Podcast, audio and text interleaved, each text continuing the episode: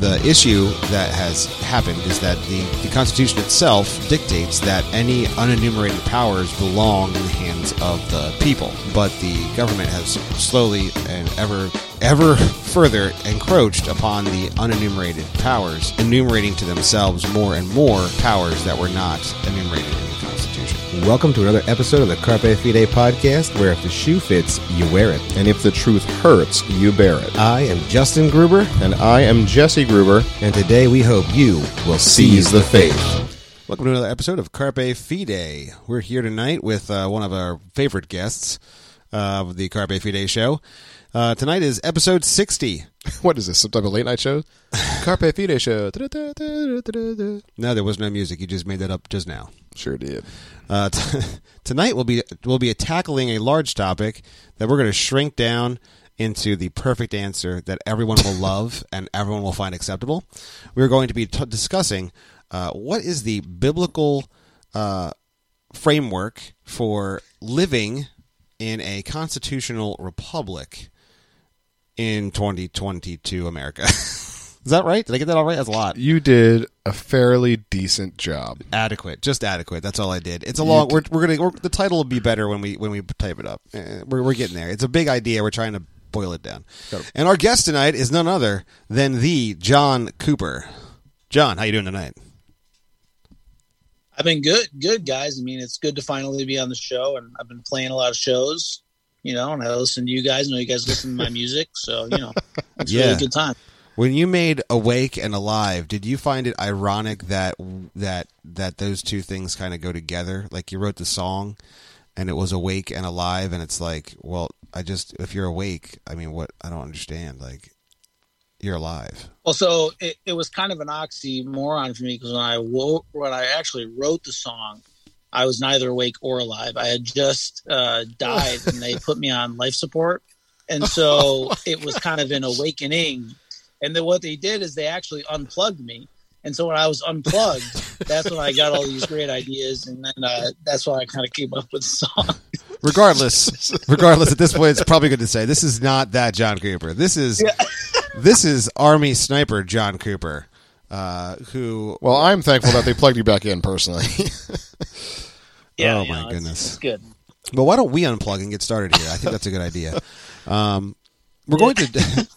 We thought we'd jump in by starting with the word because no matter what your form of government is, it's important to hold Christ as sovereign. We we constantly say on repeat that that Christ is king, Christ is sovereign, and so He is our ruling authority.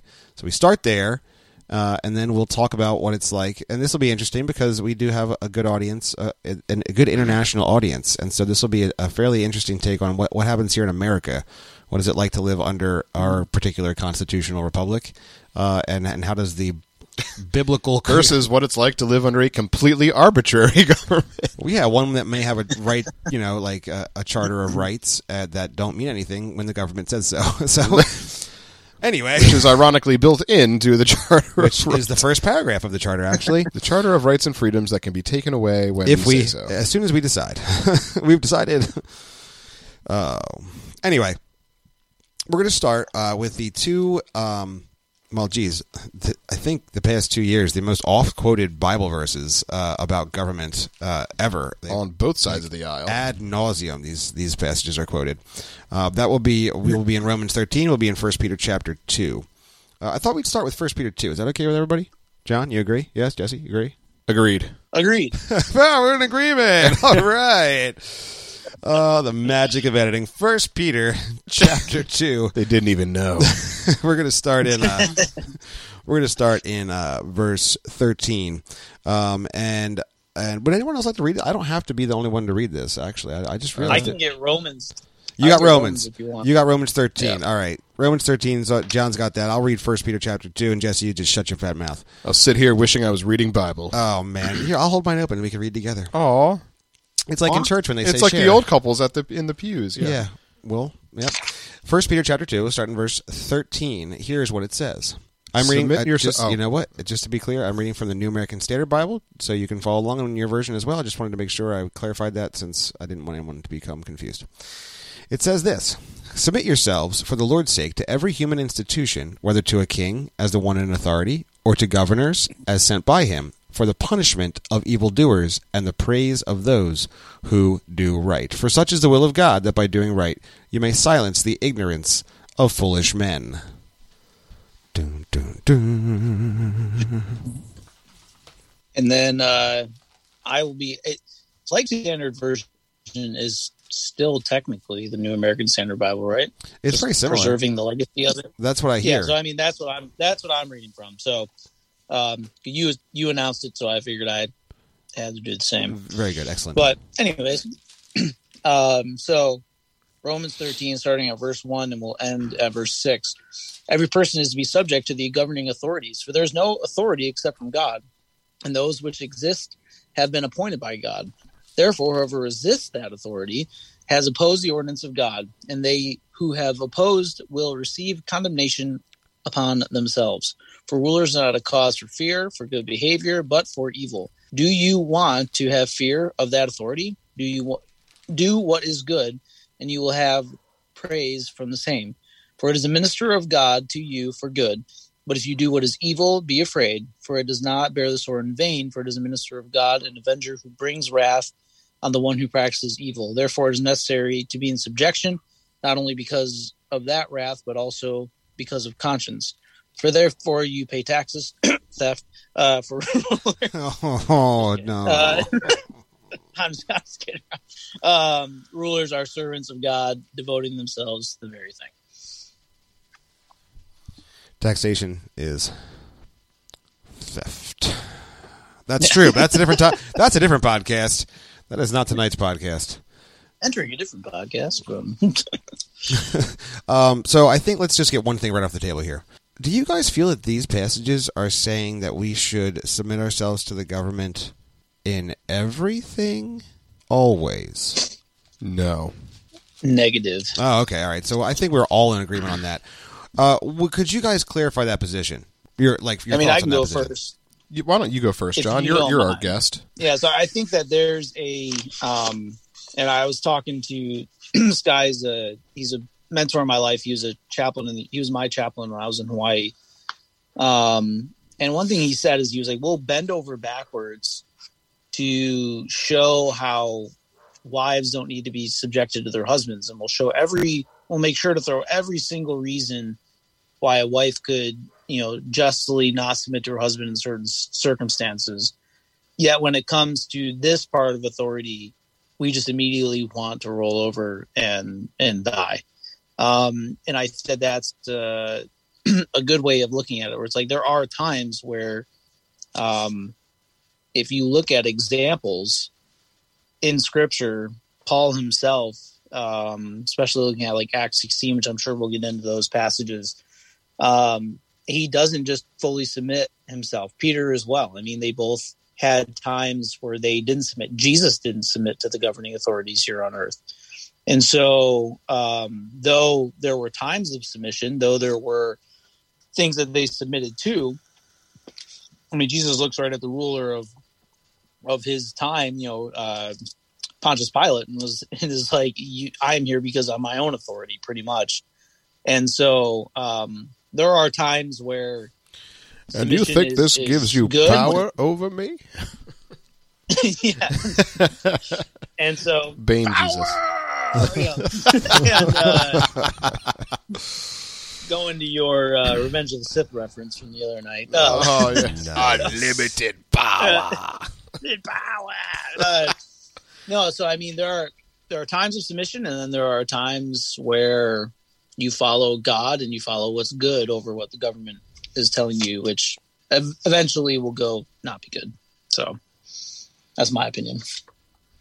Yeah, I mean, uh, it's it, it is it is clear both both from the texts uh, as well as from the examples of men from the Old Testament and into the New um, that God is the ultimate authority. Um, it, it, there there are other spheres of earthly authority, such as the church, the family, the government.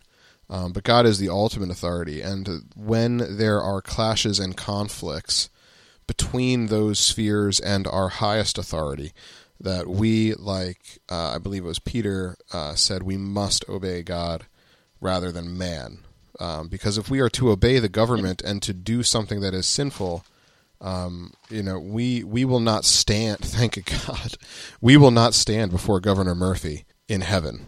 Mm. Uh, we will stand before our Creator. Praise God. Yeah. So I, I Yeah. think we're we're definitely I think we're definitely all in agreement there. Um, and I, I think that's one thing. I just got done with a book, reading a book about John Knox and um, Fear, John Knox, Fearless Faith by Steve Lawson. And one thing he says about John Knox is he was so captivated by the fear of God that he couldn't fear man. hmm. And um, I, I think a lot of what we see with people who want to automatically submit to the government is they're they're scared of uh, the sword, and rightfully so, um, and the power it wields.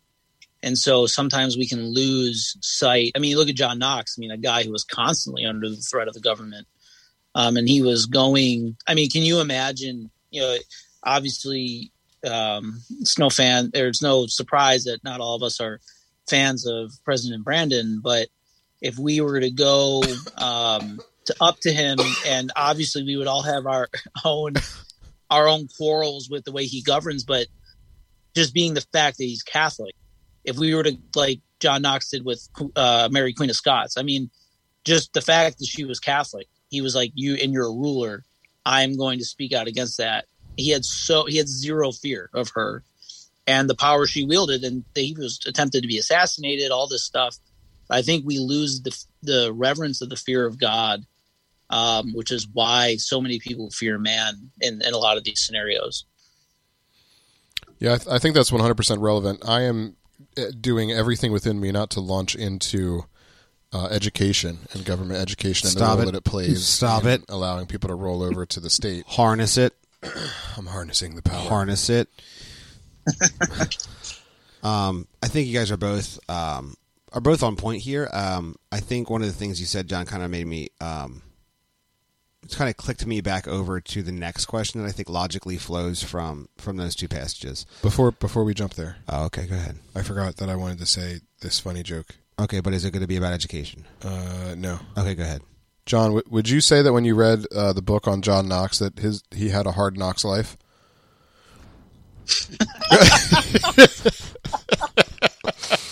Oh my gosh, That's good. I like that. you guys are just so unplugged, and I really need you guys That's to focus. All right? Sorry, we, we got to plug it back in. All right, So let's plug in. Let's plug, Plug it back in. All right. Um, because you you one you actually mentioned. Oh, no, Jesse Jesse mentioned this this. Uh, it's it's when um, Peter and John were arrested and uh, their exact their exact communication um, after they were you know judged and then put away and then they counseled for a minute and then they pulled them back out and, and you know passed their judgment. Um, and and Peter's answer was uh, was quite clear. Um, uh, let me. I, I totally got. It. I'm in Acts chapter four, and we're here in 19. It says, "But John, Peter and John answered and said to them, Whether it is right in the sight of God to give heed to you rather than to God, you be the judge." Verse 20. For we cannot stop speaking what we have seen and heard. Um, and and one of the things that strikes me there is when Peter and John are before the uh, religious leaders that are looking to condemn them, their communication is if you know you guys can decide what is right for you, but it's God who's actually going to deem what is right or wrong. Um, and that takes me to the next. The, I think the next logical question. Um, there's some confusion. There's some. There's some. There is some debate about the word righteousness, so I won't necessarily apply it here into first into First Peter and Romans thirteen.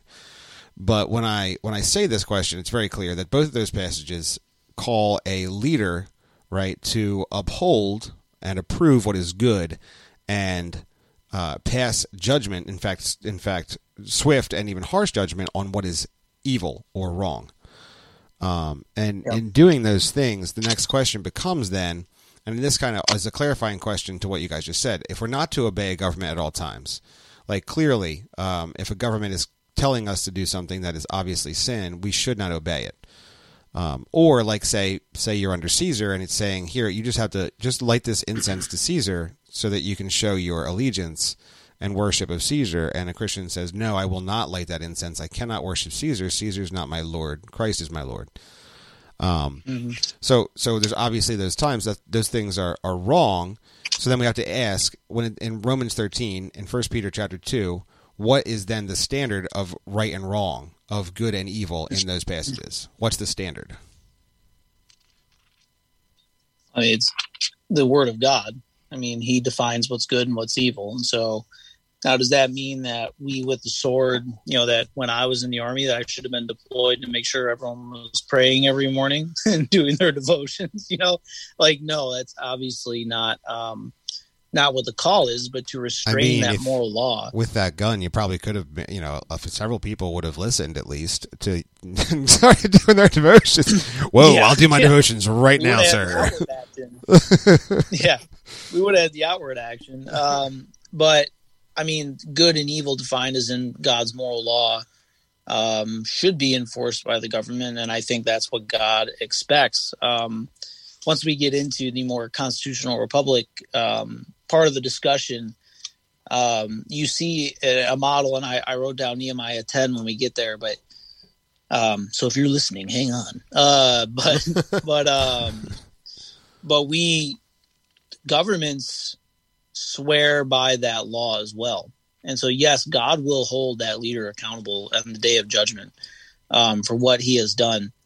But governments themselves, by their very nature, swear to uphold the laws um, of the land, and those laws in this country um, were definitely based on a biblical basis, um, and we're very blessed for that.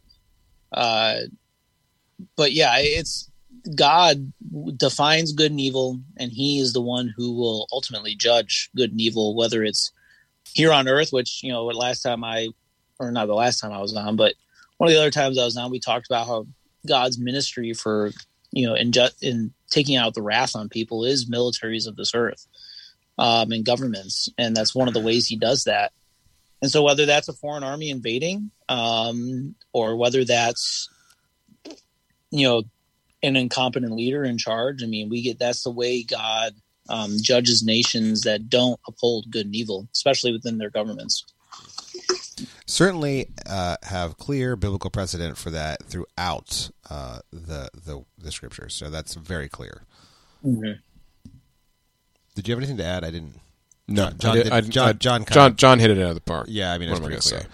Uh, so, for me to so say. what we just to just to recap, I think it's good to always recap what we're saying here. The biblical framework is for us to submit to our government as far as it is possible, um, and where it is not, it is because the good the good standard and the right and the right standard that they are upholding is not God's good and right standard, and the the the standard of evil and wrong that they're upholding is not the standard of evil and wrong that God is upholding, and those are the times when a Christian uh, will find himself living in defiance of the government because God is their sovereign.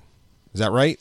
That's, That's, like that's right. all right. Good. We got a good clarifying moment there. Uh, I I do want to to that end. I, I don't want to neglect mentioning um, God versus Government is out by Nathan Busenitz. I have no idea. I'm, I mean, he's super American, so I have no idea if that's what he. Anyway, and also uh, Pastor James Coates. You know, when Um, you don't know how to, pr- I, I don't know how to pronounce his name, but I believe it's Busenitz would have been fine there. So uh, they, in, in in this book, God versus Government, um, they talk about uh, biblical exceptions to um, obeying the government and, and reviewing the government. So uh, I do not want to go into it because everyone should buy the book, but the the categories of the exceptions are helpful, and Justin mentioned at least two of them. So an exception one to obeying the government would be um, an order to do what is wrong. So when they are telling you to do something that is wrong, you are to disobey. Uh, exception number two is an order to stop doing what is right. Uh, we see that also evident through the story of Grace Church and Grace Community and Grace Life. Exception number three is an order that contradicts another level of civil authority. So when you have upper magistrates and, and lower magistrates uh, conflicting with one another, you're able to appeal to a higher authority or a lower authority, depending on you know how that's laid out. Uh, exception number four is an order to stay silent in the face of evil. Um, and also, finally, exception five is an order to turn yourself in. Um, and they give biblical examples of all of those categories uh, demonstrated to us in the scriptures. Um, so, just helpful categories for thinking through that. Yes, those are excellent. And uh, man, you know what? One day, if we, if you know, James is willing to slum it with us, low lifes again, we we are gonna we're gonna grill him on this book. Yeah. we know that Nathan Buchanitz will not come on the podcast with us for us butchering his name. I don't know that he's German, but, but man Well, if alive. it wasn't for butchering his name, it was for that. Well, I was going to come on because you got my name wrong, and that's not a big deal. But when you made me Hitler, that's when I had a real problem. no, no, it's just standard German. oh, that was just your average. German? That was just German? regular German, yeah. Okay. Hitler would be like that. No, I'm just kidding. okay, stop it. Um, well, when you take these clarifying points, and so what we're trying to do is then maybe unpack unpack the application of those. So obviously, those are going to have a specific application to time and place. Who are you? Where do you live? What government are you under? Um, and that's going to differ for each person, even even alive at this very moment, as there are the the vast array of governments across our, our world at this very time. But for us, in our context here in South Jersey and or upstate New York, depending on which one of us is speaking at the moment, what, what that's going to depend on us for is, is to apply this to the constitutional republic under which we live. And so for us, we then have to say, I think, I think, I don't know, I don't, know if this is okay, but I feel like the next question you go to is, who is our governing authority? Does that make sense logically? I feel like I feel like that's legitimate. Yeah. So then who? So then, Well, I, guess- mean, perhaps even a prior question would be Paul wasn't under a constitutional republic, no, Paul was not under a constitutional Yeah. republic. so Peter was then. Nope, they were both under a deified um, Caesar. They- yes, that's who that's who ruled them. Yeah, okay. Yes, and uh, yep. So, So we so at this point we are talking about how do we apply these biblical truths to where we are today? How do we apply these concepts to 21st century America?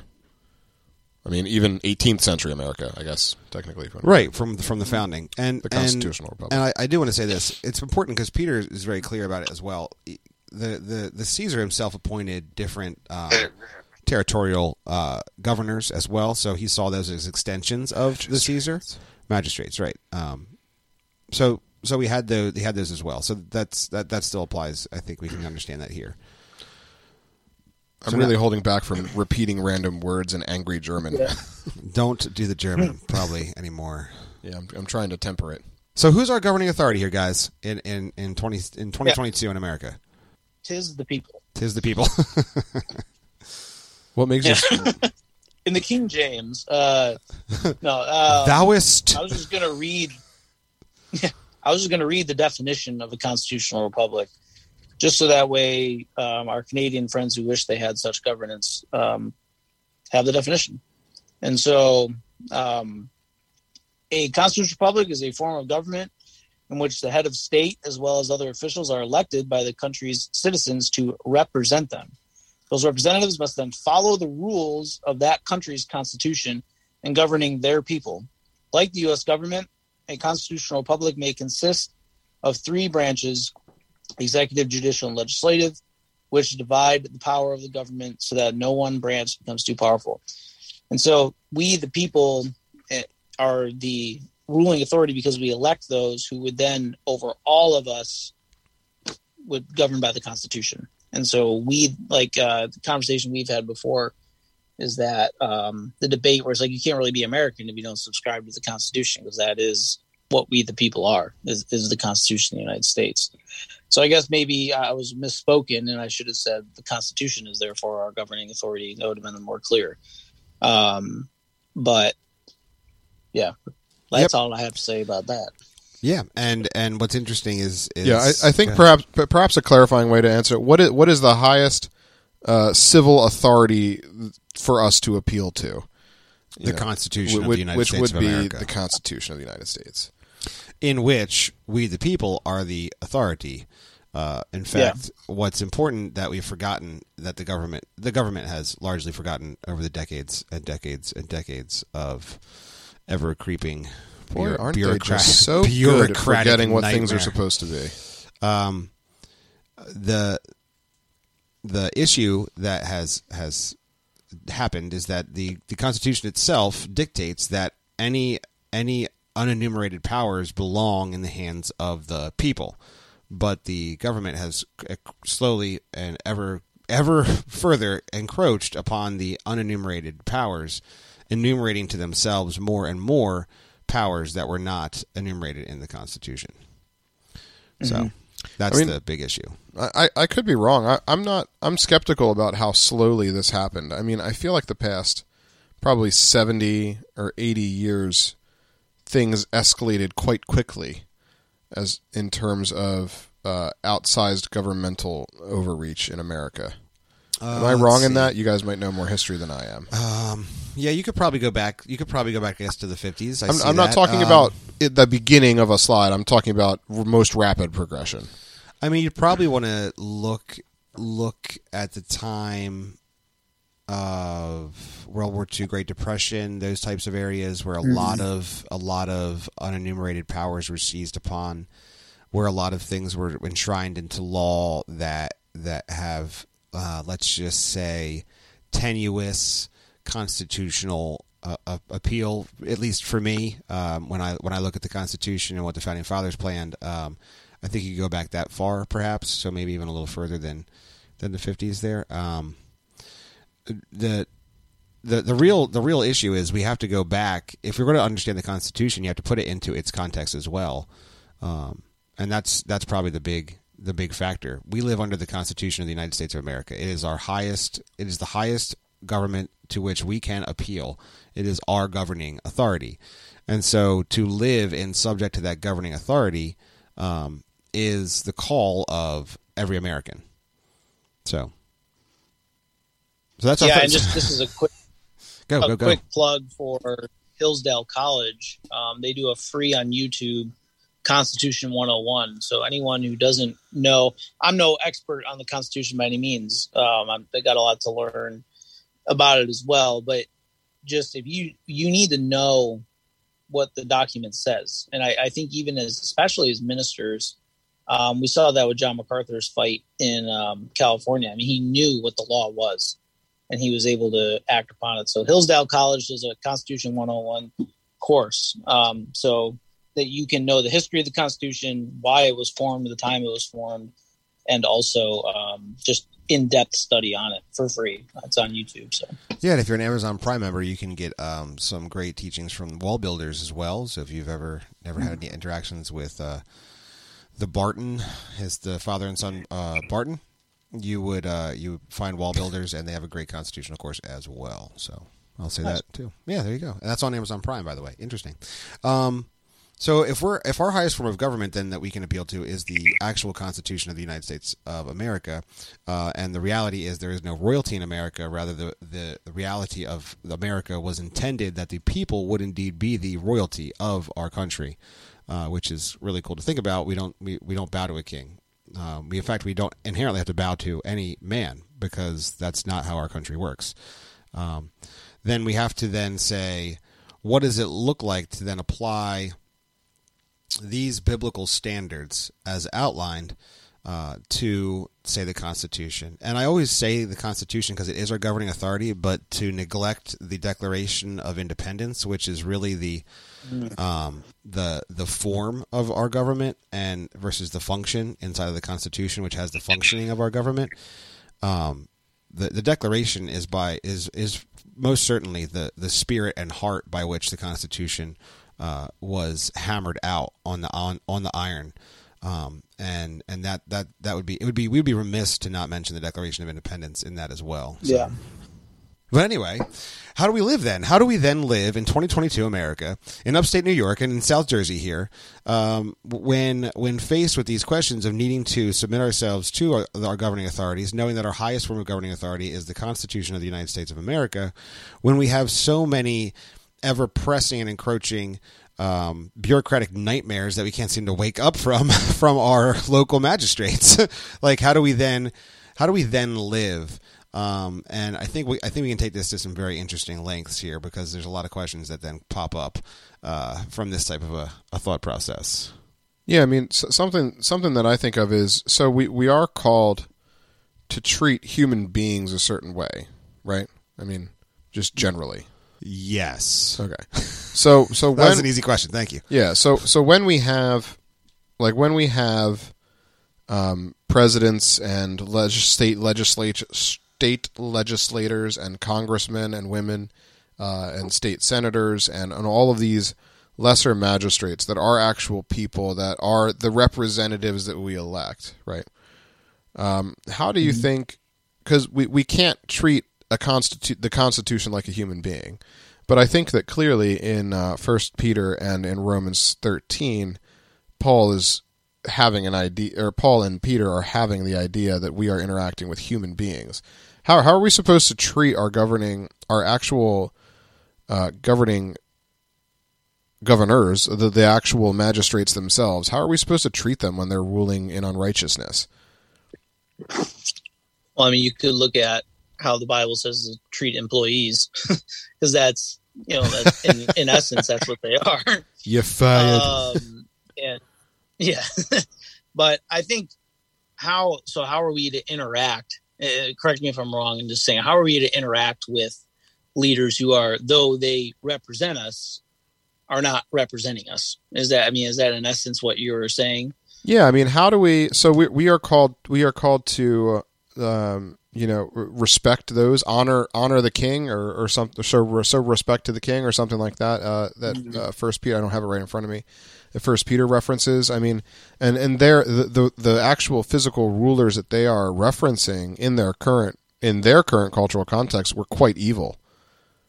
Um, yeah. So in in our form of governance, where we are not to deify our magistrates, how do passages like that apply when they're when they're ruling in unrighteousness?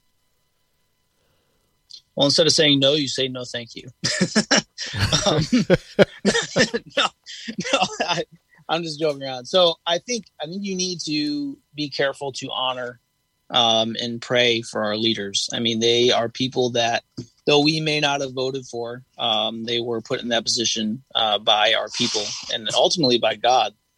Um, so I do, I do think we need to honor them. But that, but they, at, at the end of the day, we don't serve them; they serve us. And so I think you have to go from if you, how are you to treat an employee? So I mean, if you look at kind of like you look at Onesimus, right, with Philemon. I mean, that's kind of what that was. It's a runaway employee who's not doing what he's told.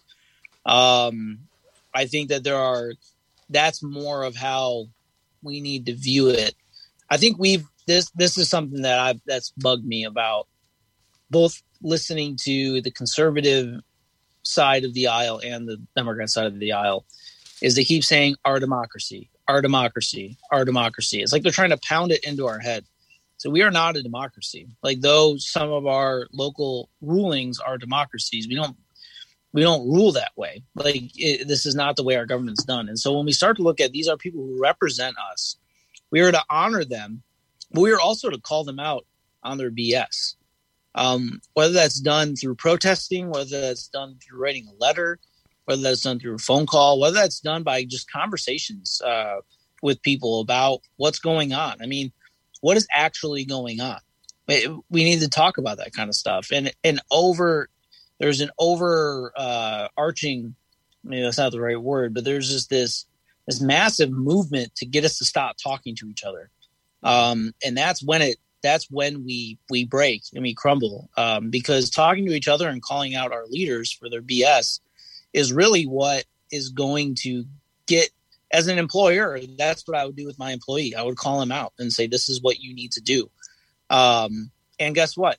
Just like in poli- just like with an employee, if you don't do what, what you need to do, if you don't follow the laws that you're supposed to follow, we will, you will be fired. Um, and luckily, we're in a system where we don't have guys who rule for 10, 12 years. You know, like it's you know, though sometimes it seems that way because they keep getting reelected, but we let our voice be known respectfully. Um, and we tell them like this is not we hold them to the laws that they themselves swore to uh, though sometimes it may take a while this government system is meant to go very very very slow because you can weed out um, the wickedness really of what people are the intentions people are trying i mean look how fast it happened in canada um, in australia and places like that where it was just it happened so fast but here in New York, these mandates hit us hard, and in Jersey as well. California, but in Florida, Texas, I mean, the it, the the Constitution, when upheld, really showed to be the the just showed how strong and how blessed we actually are to have this. And so, how we interact with these people is we point to these situations. We do what they did in Virginia with the school boards. I know you love education, but that that's how we interact with our leaders. As we go in, we flood these places and we we hold them to the righteous standard that they are supposed to uphold. And uh, and when they don't, we vote them out. And we get people who are gonna who are gonna actually follow those standards. And we're we're very fortunate that we have the ability to do that.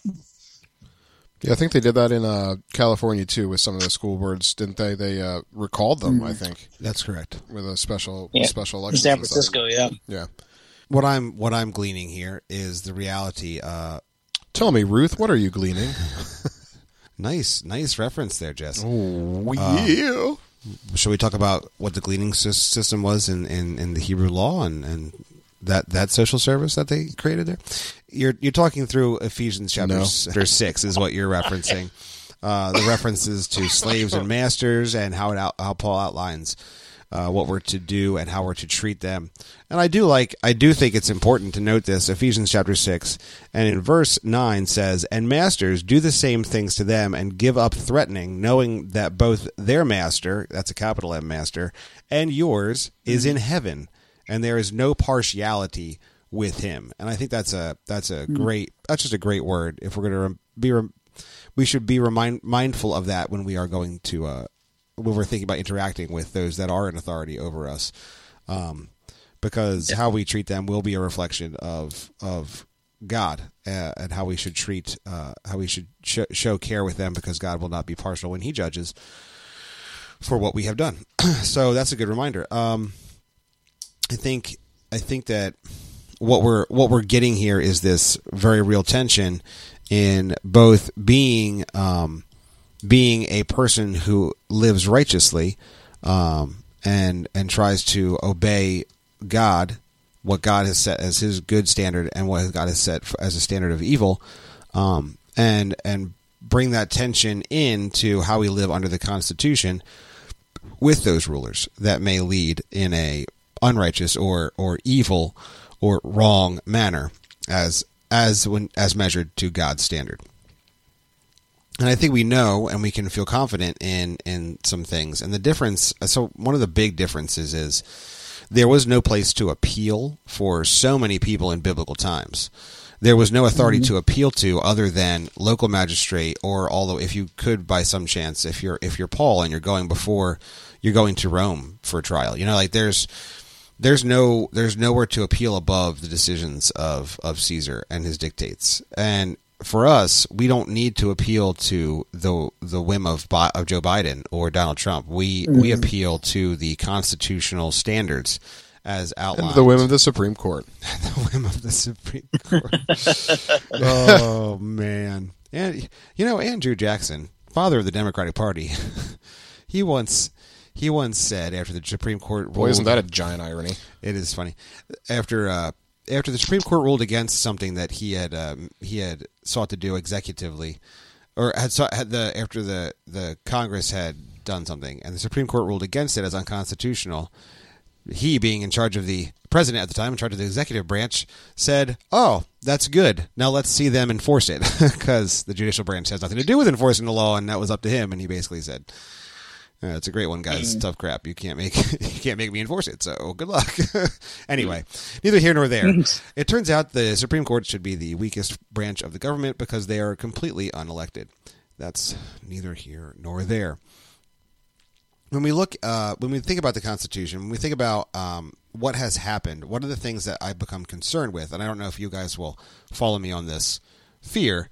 Uh, it's that with the bureaucratic creep, the um, the overthrow of the Constitution by our leaders seems to be something that becomes an ever more an ever growing concern to me. Um, the the foundational rights, as outlined in the Constitution, um, were written by men who were incredibly religious, and in fact, um, objectively, the the only there's there's oh there were so many deists. Look at all the deists that were at the founding, and then you're like, oh, go ahead, go ahead and tell me the deists, and they're like, well, there was like it's like Ben Franklin and like you know Thomas Jefferson and uh, you know, but there was a lot of them, and then they have nothing else after that, and it's like, well. Uh, I'm with you on Ben Franklin. Ben Franklin uh, is one that I think objectively we can say was a deist, but I don't even go all, all the way there with Thomas Jefferson. You're going to have to you have a lot of questions to answer if you want me to map onto that one for Yeah. you. Um, and so we're talking about religious men with a with a Protestant Christian worldview um, that was back then largely biblically informed um, because that Far was, more, far more than our current Protestantism is. Far yes, yes.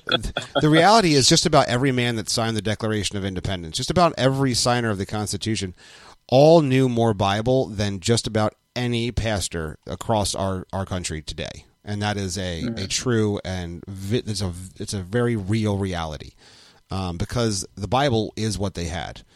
Um, uh, I mean, think about this. One of the signers of the Declaration of Independence was a pastor. I mean, that was his main occupation. And Yeah, so, I, I- mean, I think I think you can make the argument there were three, but I mean, yeah, that there Yeah. there was one whose specific sole vocation was to be a pastor, and I mean, these men did not mess around either. They signed over their lives when they signed the Declaration of Independence, and so we can't just we can't. We, we, I would not want to treat that lightly. I would not want to look at someone who actually knew more of the word than I, and say, uh, "You just got it wrong. Everything you did there was wrong. It was cle clearly a mistake."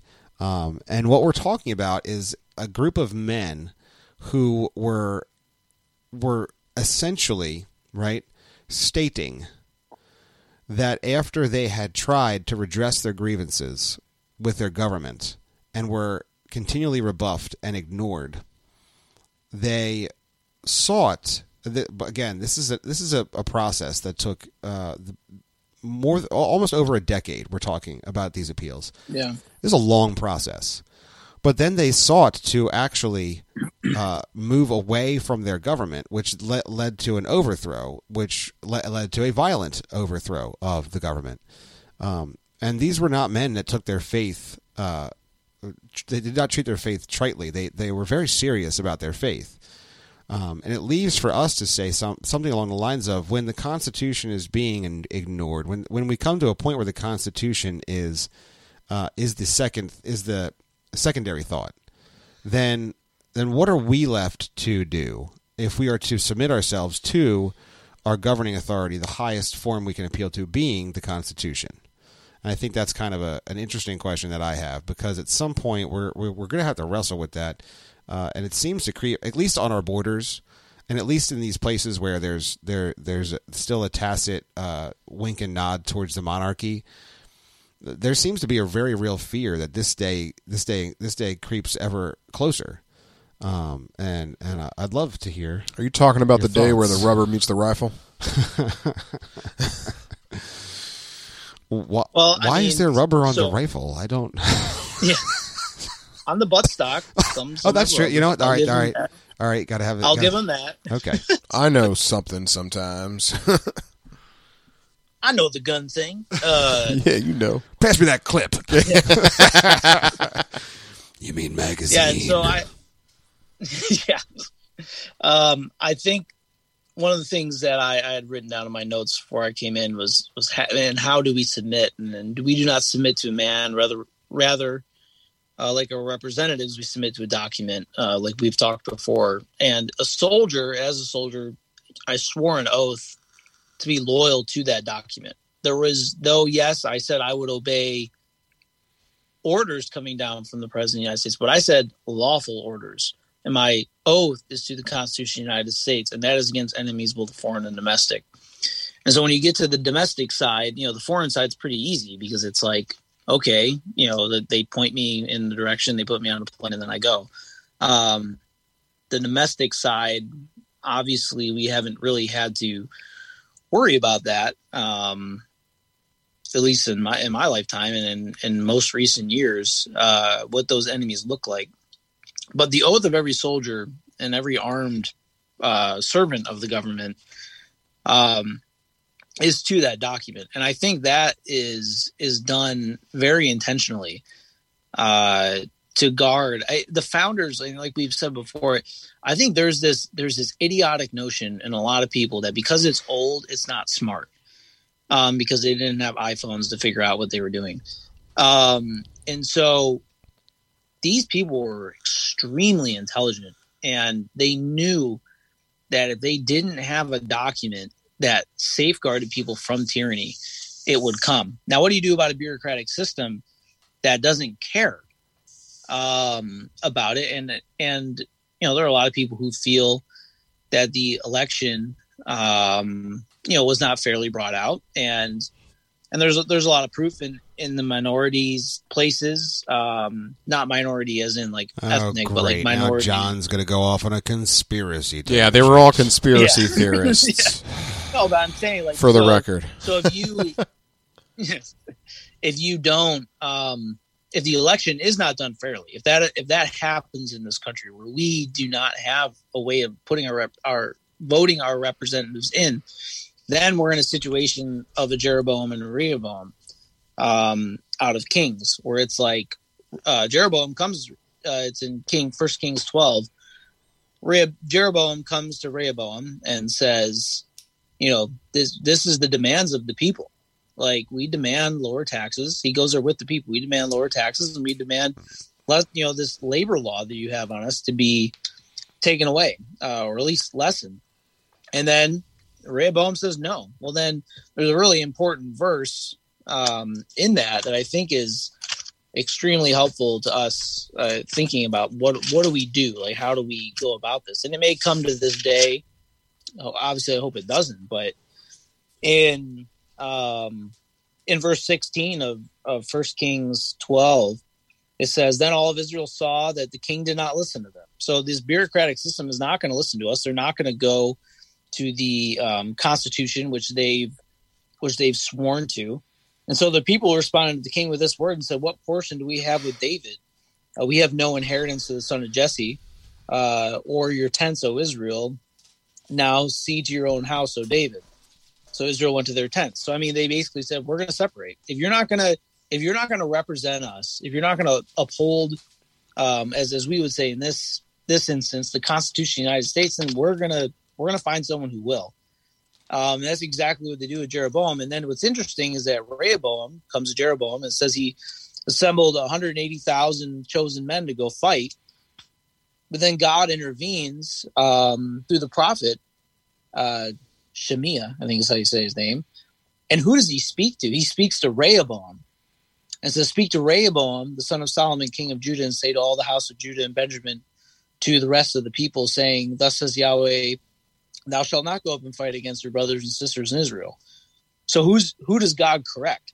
It's not Jeroboam who says we're going to uphold. Now Jeroboam had his own problems, uh, but at the same time, like that is, I feel like that's a, a, something we can look at where it's like, who did God reprimand? It was Rehoboam. It wasn't Jeroboam. And so this guy is saying, look, if you're not going to uphold, if you're not going to do what's best in the people's interest, there comes a point where we say we've had enough. And we and i think we saw that in canada that frustration of like we have had enough of this. And then you saw the, the trucker protests and you saw all this kind of stuff. Um there comes there just comes that point in every in, in history where people have had enough and you hope it doesn't go to war. Um obviously none of us would advocate for that. Um but th- there there comes a point where the the backs are broken and when we, the people, are the royalty in this country, and there's no one royal, so we, the people, are royal. We're not going to take it from someone who thinks he's going to tell us what to do, and he really just uh, against the Constitution and has no real authority to do so. Yes. Here, here. That sounded great. I had a question probably about two thirds of the way in, and then I forgot what it was. So No one's surprised. yeah, I'm not either, really. Honestly, I'm not even kicking It's- myself. Sorry. I just, I It's just funny because um, that passage sounds a lot like this. That to secure these rights, governments are instituted among men, deriving their just powers from the consent of the governed. That whenever any form of government becomes destructive of these ends, it is the right of the people to alter or to abolish it, and to institute new government, laying its foundation on such principles and organizing its powers in such form as to them shall seem most likely to affect their safety, happiness, uh, safety and happiness. Prudence indeed will dictate that governments long established should not be changed for light and transient causes, and accordingly all experience hath shown that mankind are more disposed to suffer while evils are sufferable, than to right themselves by abolishing the forms to which they are accustomed.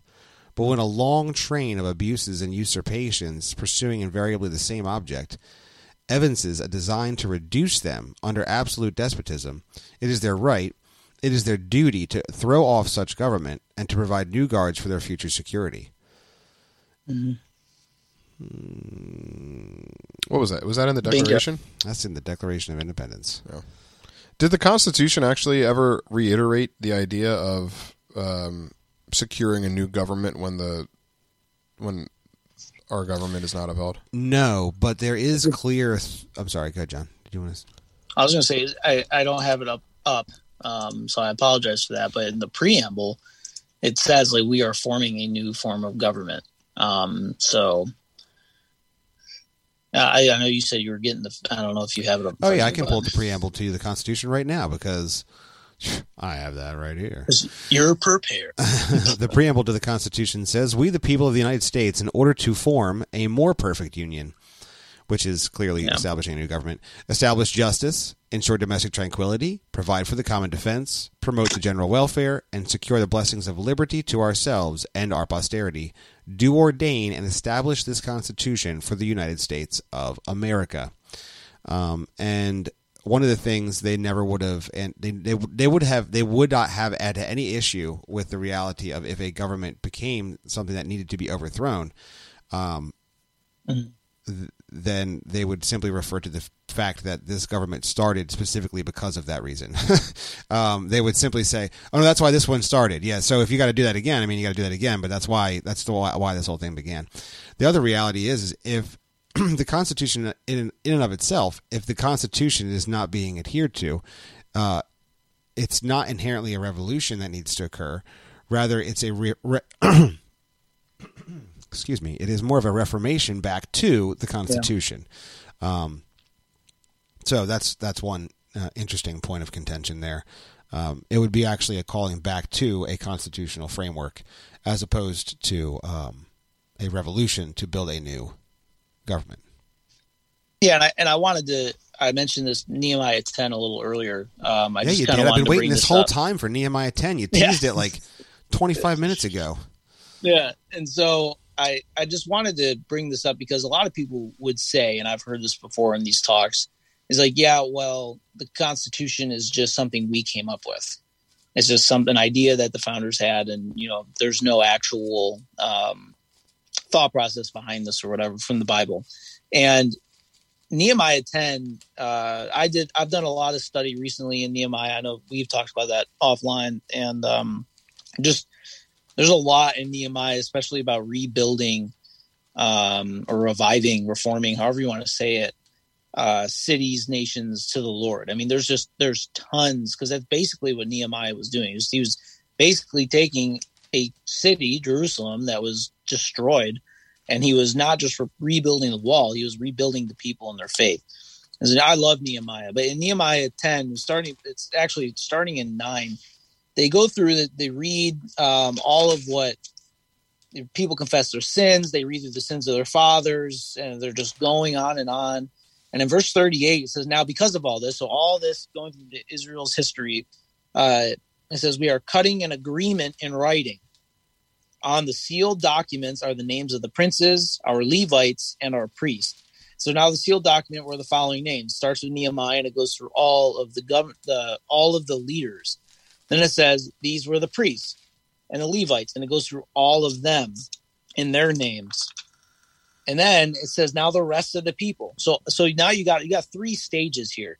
You have the people, the priests, and the leaders all signing on to these signed sealed documents, which is all from basically reforming the sins of the people.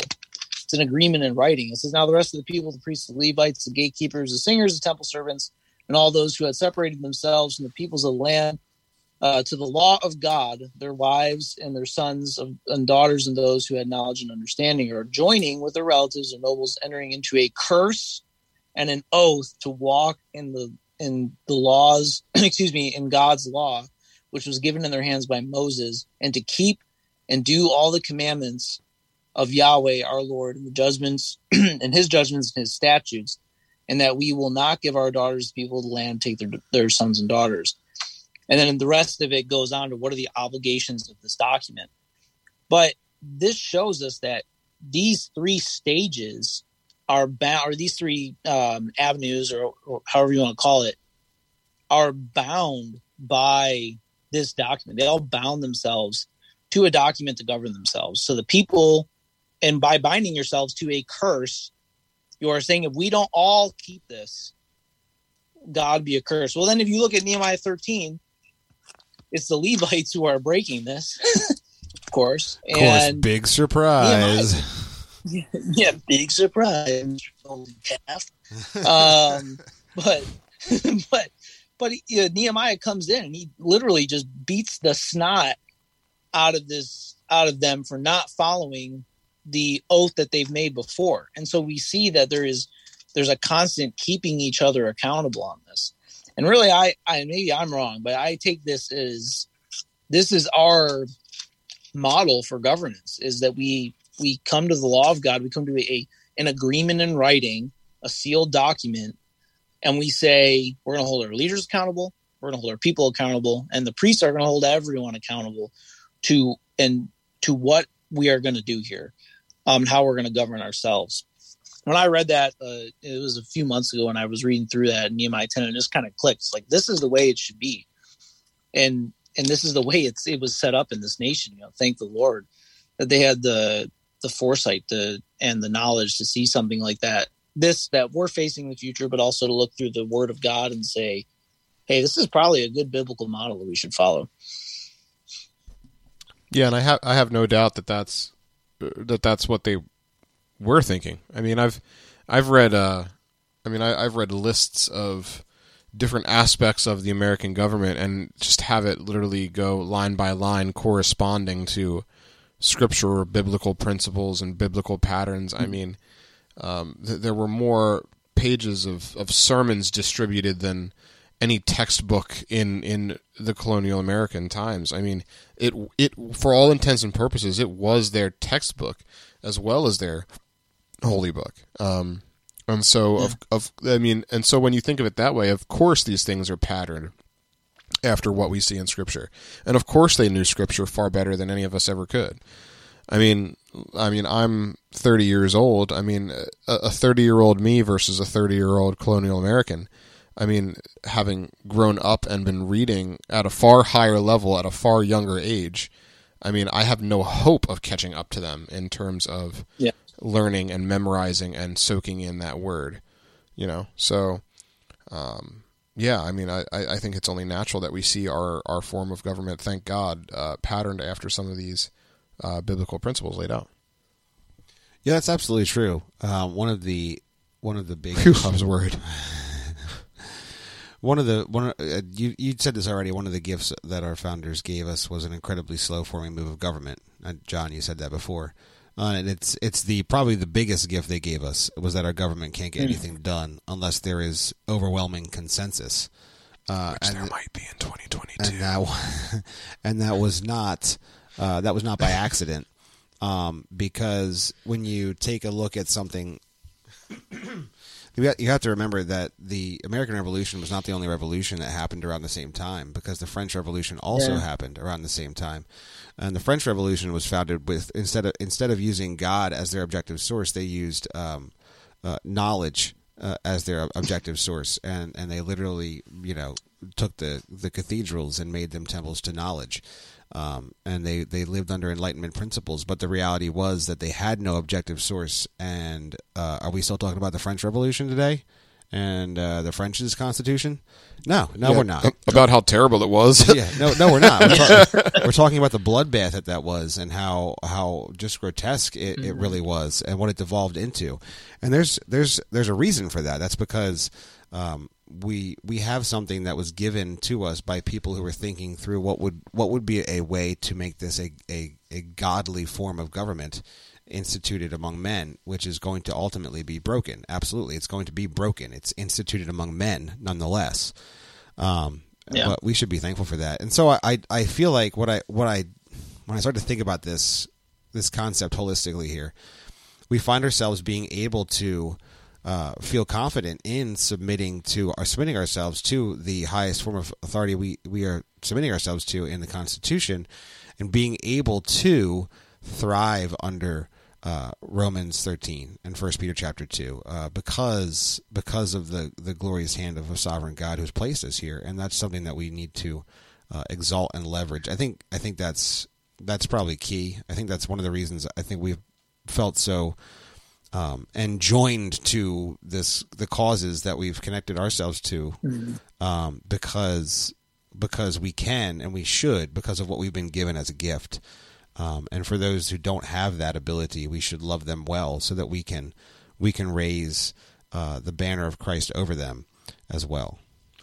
Yeah, I mean, when we look uh, to jump in, uh, when we look at men like um, James Coates uh, when he was in prison, Tim Stephens. I mean, there were huge rallies outside the remand center. Uh, I remember seeing tiny little Aaron up on the back of a truck trying to speak to a crowd that honestly was eye level with her. Because let's just be honest, She's a super tiny human. That's just- that's Aaron just the way- is it's just the very way- tiny. it's just the way it went. But um, but you know, we, we see we saw those we I, I saw those protests and and was moved and and seeing the stands that those men took um, along with um, some of the other you know I, I consider them heroes essentially of of of certainly the Canadian pastorate. I mean, men like Aaron Aaron Rock, uh, Jacob Reaume, uh, Pastor Steve Richardson, who we just recently uh, interviewed, and and others that we talk to regularly. Um, I mean, the, these people, some of these men, uh, thinking of, of Jacob and Aaron and uh, uh, and Steve, who were who all, all live around the same area. I mean, going to Ottawa to protest.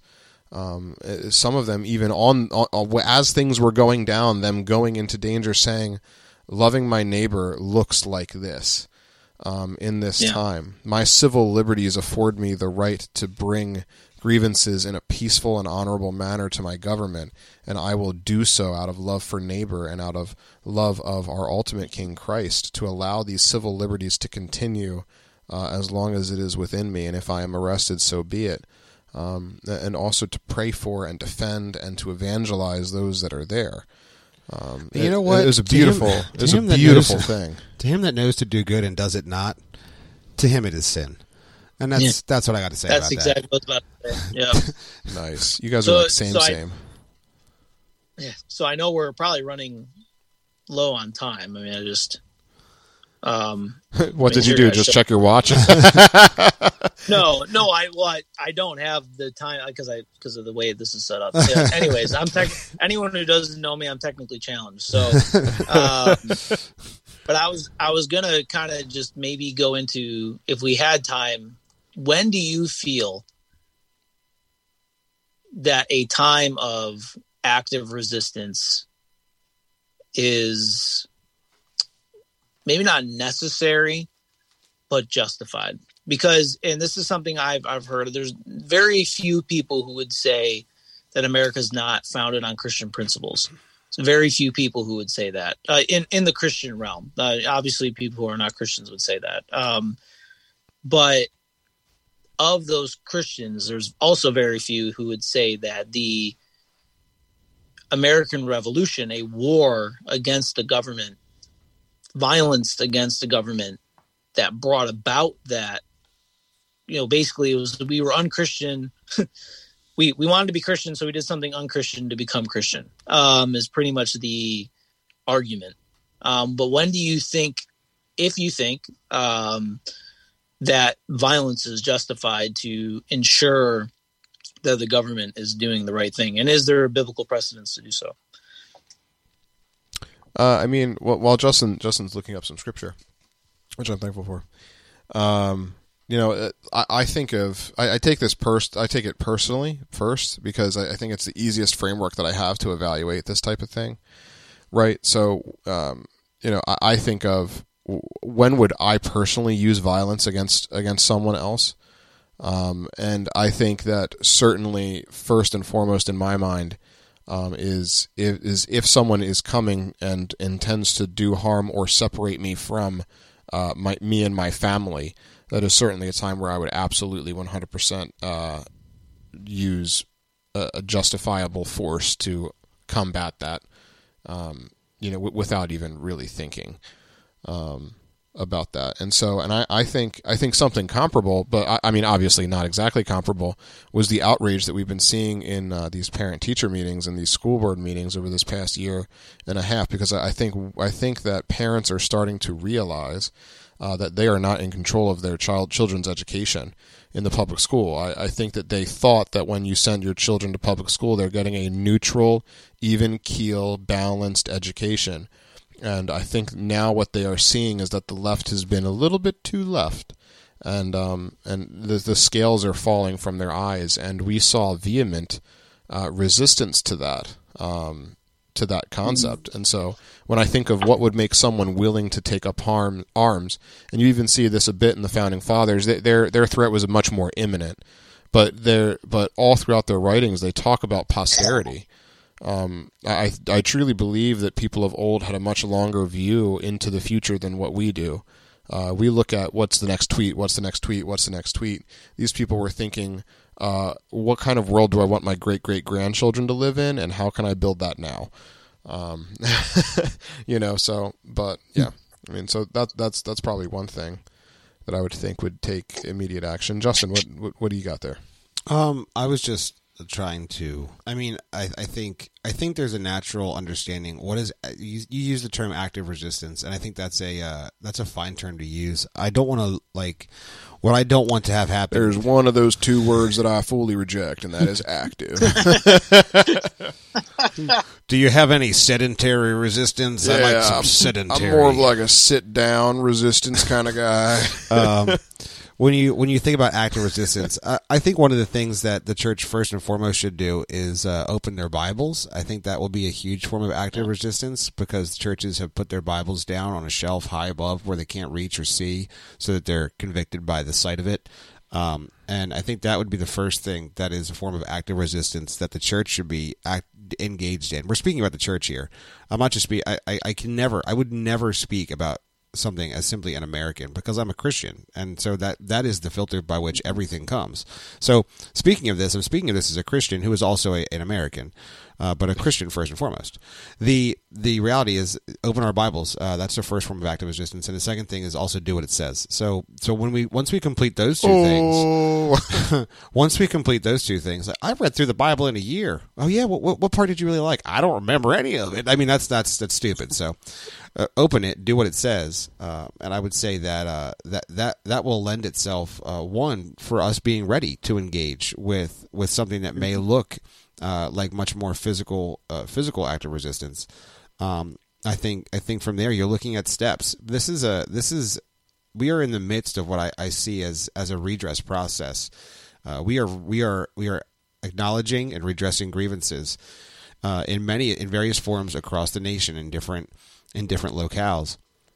Um, so we're in the midst of that process, and uh, and what I, I mean the prayer, which is what we should be doing. We, if we're going to read read our Bibles and obey it, we should be praying, um, and so we should be praying against uh, against the the issues that we see creeping up, um, and for God's God's hand uh, to to wage war against them in victory.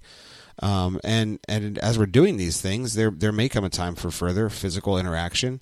Um, and I, I would extend just like Jesse said, it's gonna it's gonna start with my family, uh, but then it's gonna go to my church family, and then it's gonna go to my extended church family, and that's where I'm gonna spend the bulk of my time, and all that doing all all that while doing those things because I'm also going to love my neighbor, um, so that they might too know and understand the objective source of truth, and that is Jesus Christ. Yeah, and I think I think that I caution. There's there's a lot of people who have a very glorious view of what warfare really is, um, and especially if it's on your own soil. And I think that we get a really good glimpse of what the Ukrainians are going through right now, of what it looks like for someone to try to kill you in your own home. Um, and there are in our country we glorify in in essence the you know, I'm just going to sit here on my porch with my gun, and whoever comes to take it, I'm going to kill him. Um, and that goes for non Christians and Christians alike. Um, but I there was a reason the founders took ten years to get to that point. Um, it's a a point that though, as a young man, I was like, you know, they raised my taxes a dollar, let's go kill them. You know, and obviously, you know, in jest, Worth yeah. it. Yeah, yeah. yeah, obviously in jest, but it was like, you know, there, there wasn't even a thought of joke until I, you know, you actually go through it and you realize that like, oh, killing another human being is not something that anyone should really want to do. Um, and so I, I caution. I also there are biblical examples. I mean, David, though he would not kill um, Saul, he wouldn't murder Saul. Um, what he would have done is commit murder in those caves, and he would not kill the Lord's anointed um, because he was. Uh, excuse me, Saul was the Lord's anointed. That doesn't mean he didn't actively resist when he was life was threatened. Um, he doesn't mean he didn't go and fight.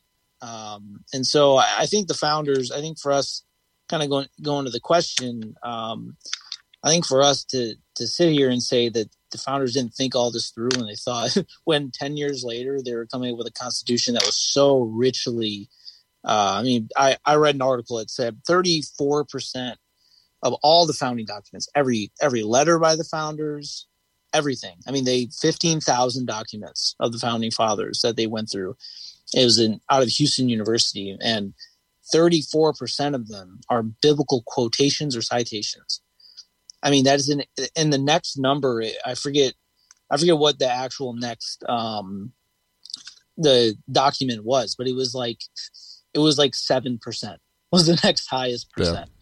My, gut, so, my gut says John Locke. I don't know why. Yeah. It, yeah, you're looking at Locke and Bl- Blackstone, Blackwell. I always get it wrong. The guy who did English law. BlackRock?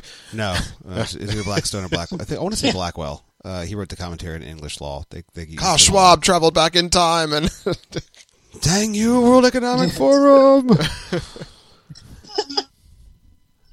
and yeah, so so I just I think that when we when we say that God just that people who are adamantly Christian who loved the Lord and wanted to see, and obviously not all of them, but um, who loved the Lord and wanted to see this country become something that God would use mightily, which He did um, to just say, well, we have to do this really nasty and unchristian thing first by violently resisting the government um, of their time. It, it is a very short-sighted view um, in my opinion and i think we need to, to look at I, you know, we, the, who's that idiot um, who's a pastor out in atlanta who said we need to unhitch the old Old Testament from the New Testament. But attributed largely to Andy, Andy Stanley. Who's that idiot? yeah. yeah, yeah. That would be Andy Whoever Stanley. That idiot is. I don't know where he. Well, I don't know where that idiot Andy- is, but Yeah, it sounds like something that happened in Atlanta. So, uh, Wow. You know what else happened in Atlanta? G3. G three in Atlanta. yeah. Anyway, Um, I think that's I think that's where he's at. But if it's not, wherever he is, um, Run from there. an Go ahead. Yes. And yeah, yeah, and to say something like that that we need to somehow unplug the Old Testament from the New Testament is is kind of insane, and um, we need to be very careful to read the whole Scripture and the whole counsel of God and see. Yes, we are not the new Israel here in America. I don't believe we are, but Israel and a lot of things Israel did is, is what God wants our governments to look like. Um, and so we can take principles from that and, and bring that into our governance. I have a. Can I ask one more topical question before we wrap up? oh, sure. Why not? Why the heck not? Right. So we've kind of been talking about, and Your uh, you can do what you want. Yeah, and I mean, I, I don't know if we fully. I mean, it would probably take another hour to actually fully dive into what that looks like, and probably a lot more preparation as Yeah, far as I'm the, gl- when, so glad you're going to ask this question. Then, when but to go bear. ahead. No, no, no, not my question. The Oh, one that we just tried to discuss. You know, but Oh no, really, we've barely scratched the surface of this. This is a much longer conversation, but I Yeah. think it's you got to get the ball rolling somewhere, right? oh yeah, the yep, yes we do. Yeah. Um, so my my question is, so we we've talked about kind of what what what would be permissible here, but what are some can, what can we just for the sake of clarity um, talk about what are some clearly unchristian ways to interact with the government that would that would clearly violate biblical principles when it comes to how Uh, we should. I believe it interact is with our- overtly wrong to um, bomb the government um, Yeah. While while they're Assassinate the Lord's anointed. yeah, I don't. I don't think we should be shooting shooting our politicians. You know, No. um, I don't think this. I, this is not where we are at. We are not in this place. That is not correct. No one do that. uh, that's trying why. to trying to smear. Try, I think trying to smear our politicians is another way to do it. Another thing, like trying to blackmail them. Um, yeah, I mean, if they did something wrong, bring it up. Yeah, they did something Yep. wrong, bring it up, but don't try to to in a, in essence slander them. Uh, just to, especially with the motive of just feeling good about yourself. yeah, and there's a no lot of these reason to people don't lie. care about the sin they committed Uh, anyway. yes, that's So- that's also true. There's no reason to lie either about them. I, I think that's also a way we shouldn't be interacting with our politicians. The pol- pol- our politicians do enough lying as it is. We don't need to lie about them. We can simply point out the Mhm. truth. Uh, it's really all that's necessary.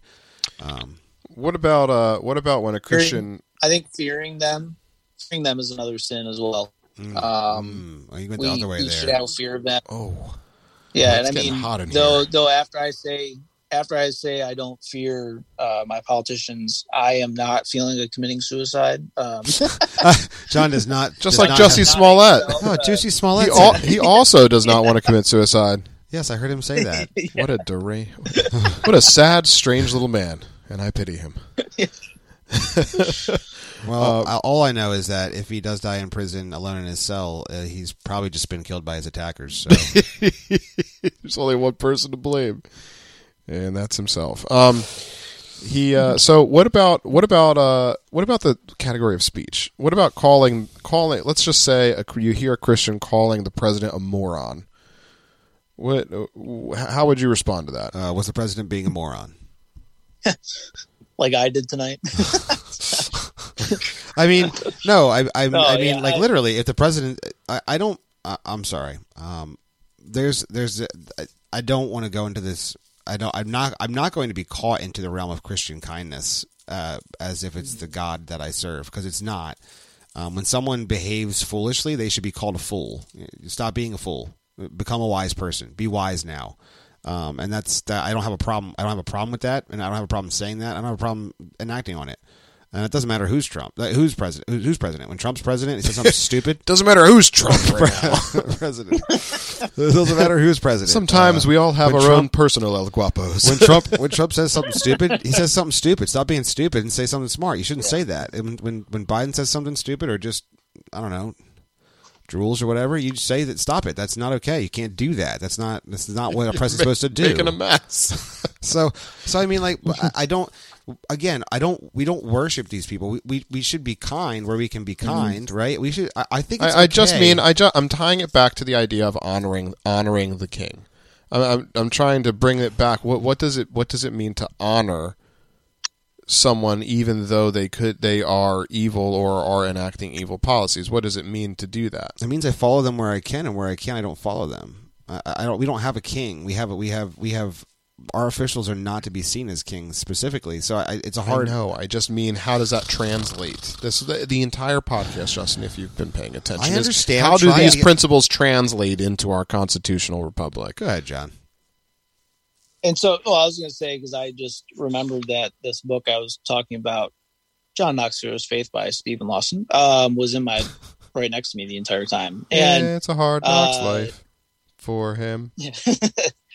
Was a hard and you look at the way he for him. you look at the way he interacted with the leaders of the time. Um, I think is a good example.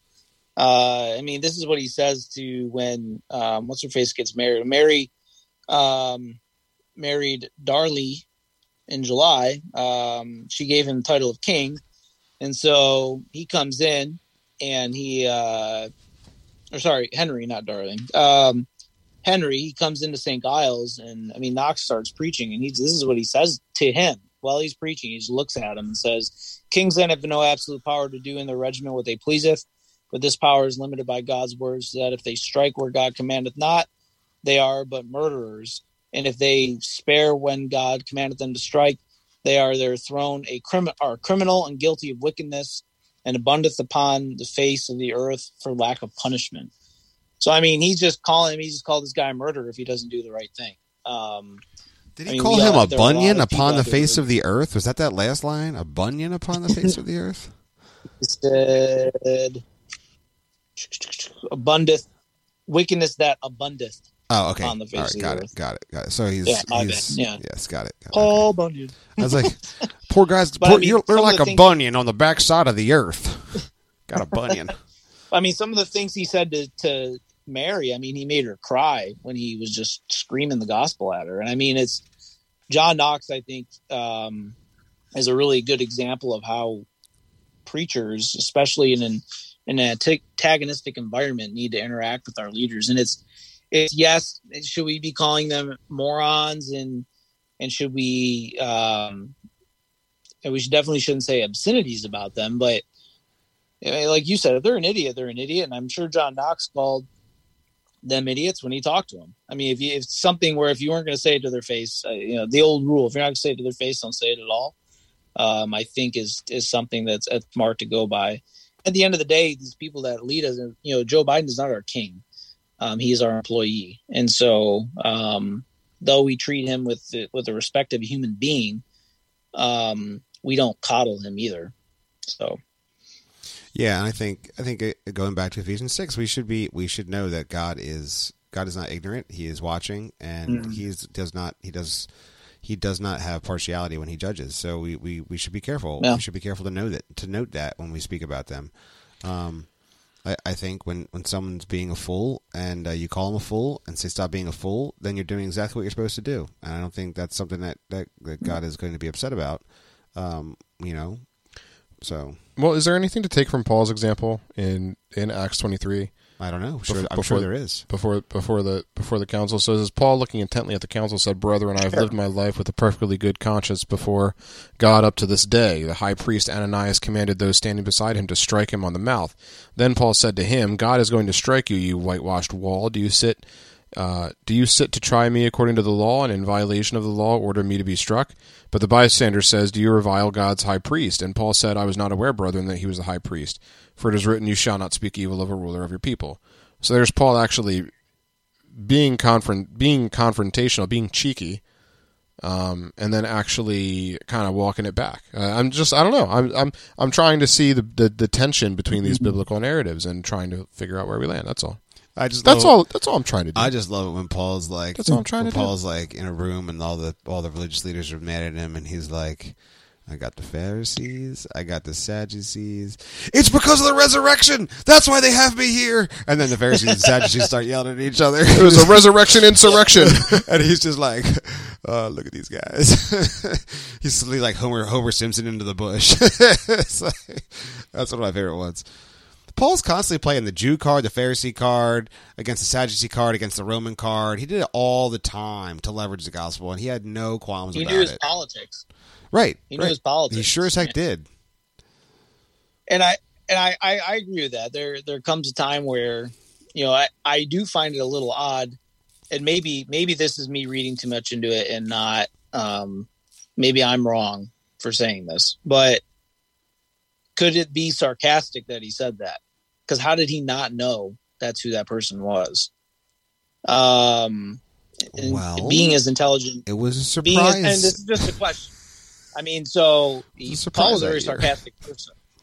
Um, and Uh-huh. again, without having the scripture in front of me and knowing the context, I, I guess maybe that would answer the Oh, so- question right away. So, so you're saying, so you're saying, but the bystander said, "Do you revile God's heath?" And Paul said, "I was not aware, brethren, that he was the high priest." Is- is Oh, Yeah, I let mean- me lick the boots of the high priest. Real sorry about that. why is my foot wet? Well, I mean, that that's something Paul. That's something as we know of Paul, he would say. I mean, it's and so I, I don't know. I again, maybe that was out of line for me to say because I don't have the, the context in front of me to be like assertive on this. Well, but, we will judge you. I'm- so Jesse will Yeah, anyway. Jesse's. Jesse's pretty judgy, so we do, I do apologize for him.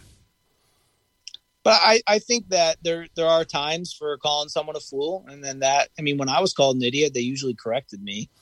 Right, Um, right, but that's I what I mean. it all should come.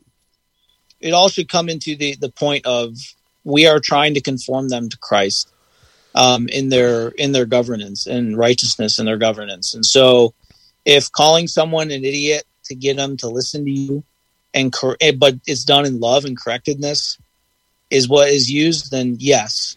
But if if saying to that person like, "Hey, man," and bringing them aside is the way to do it, then yes, you know, eh, eh, whatever whatever it takes to not Right. not a pragmatic whatever it takes to the end goal, but That's what love got to be like Paul.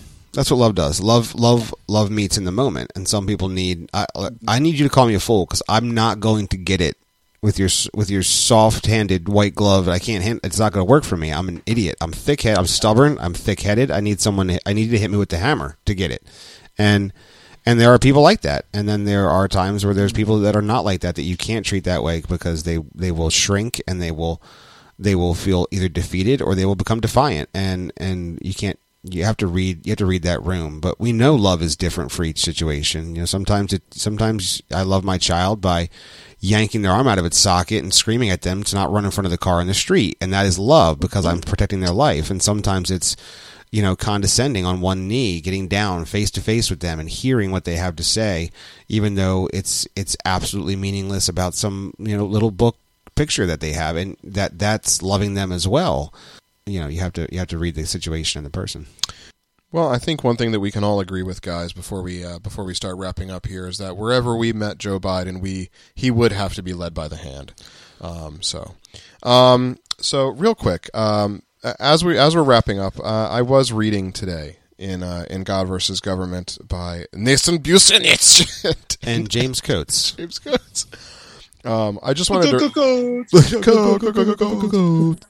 um, and uh, I I did just want to. Is it okay if I close? Are you guys okay if I close? you're you're welcome to close Sounds good. Well, I'll, I'll close and then I'll pass off to Justin, and then we'll do the Seize the Faith thing. That's that's what we got to do. I don't want you to think that I'm going to close with the Seize the Faith thing. That's we can't we can't mess with that formula. i feel like john's been on enough now that he has to get the get the cue and do the seize the faith thing as well oh I yeah, mean, I am part of the Fide Fellowship. that's so- right the feeling I, I'm I'm all down with John being on the Seize the Faith. All right, so uh, t- to, to wrap up, I, I thought that this was an absolutely wonderful uh, piece um, from James's sermon. The time has come, and uh, if I may, I will just read it, and then uh, Justin will give us our cues. Um, James says, biblically, the government has no authority to tell the church how to worship. But what about from a legal perspective? The beginning of the Canadian Charter of Rights and Freedoms explains that it guarantees the rights and freedoms set out in it, subject only to such reasonable limits prescribed by law, which, uh, as can be demonstrated, as can be demonstrably justified in a free and democratic society. Fortunately, our Constitution does not have that clause in it. That means the government is subject to the law of the land. We often act as if the government is the law, that whatever the government says goes. But there is a law that governs this land. The government is subject to that law, and that law is fundamentally in place to protect the citizens from tyrannical governments.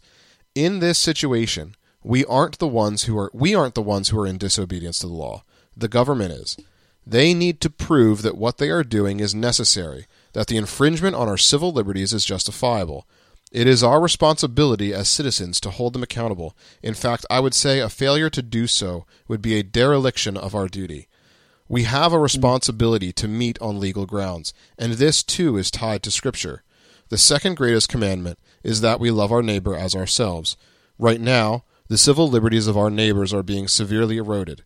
Nearly an entire generation of men gave their lives for our freedoms, yet so many are simply handing over those hard fought civil liberties without any word of pr- protest. Not me. I am sounding the alarm, and based on the second greatest commandment, I refuse to stay silent while our government takes away the civil liberties of an unsuspecting or unknowing generations of citizens. And uh, what what a good word.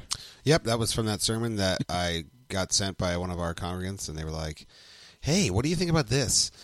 And uh, I watched it, and I watched this fiery red-haired guy. I had no idea where he was from, and he was sp- spouting all this fire, and I'm like, yeah, I mean, I kind of just I, I just preached this, you know, last Sunday, not nearly as well, but everything this guy said, everything. That's all I said. Everything this guy said is correct. And all you can imagine is him riding and speaking this on a moose, and then just riding it back off to the sunset. yep, yep. the Bible in one hand and a sword in the other. Uh, that's that's absolutely true. Well, man, I I, I just want to uh, I just want to unplug us from this discussion and uh, take a second to remind uh, remind everybody here that on the Carpe Fide podcast, what we always like to encourage you to do is to Seize the faith.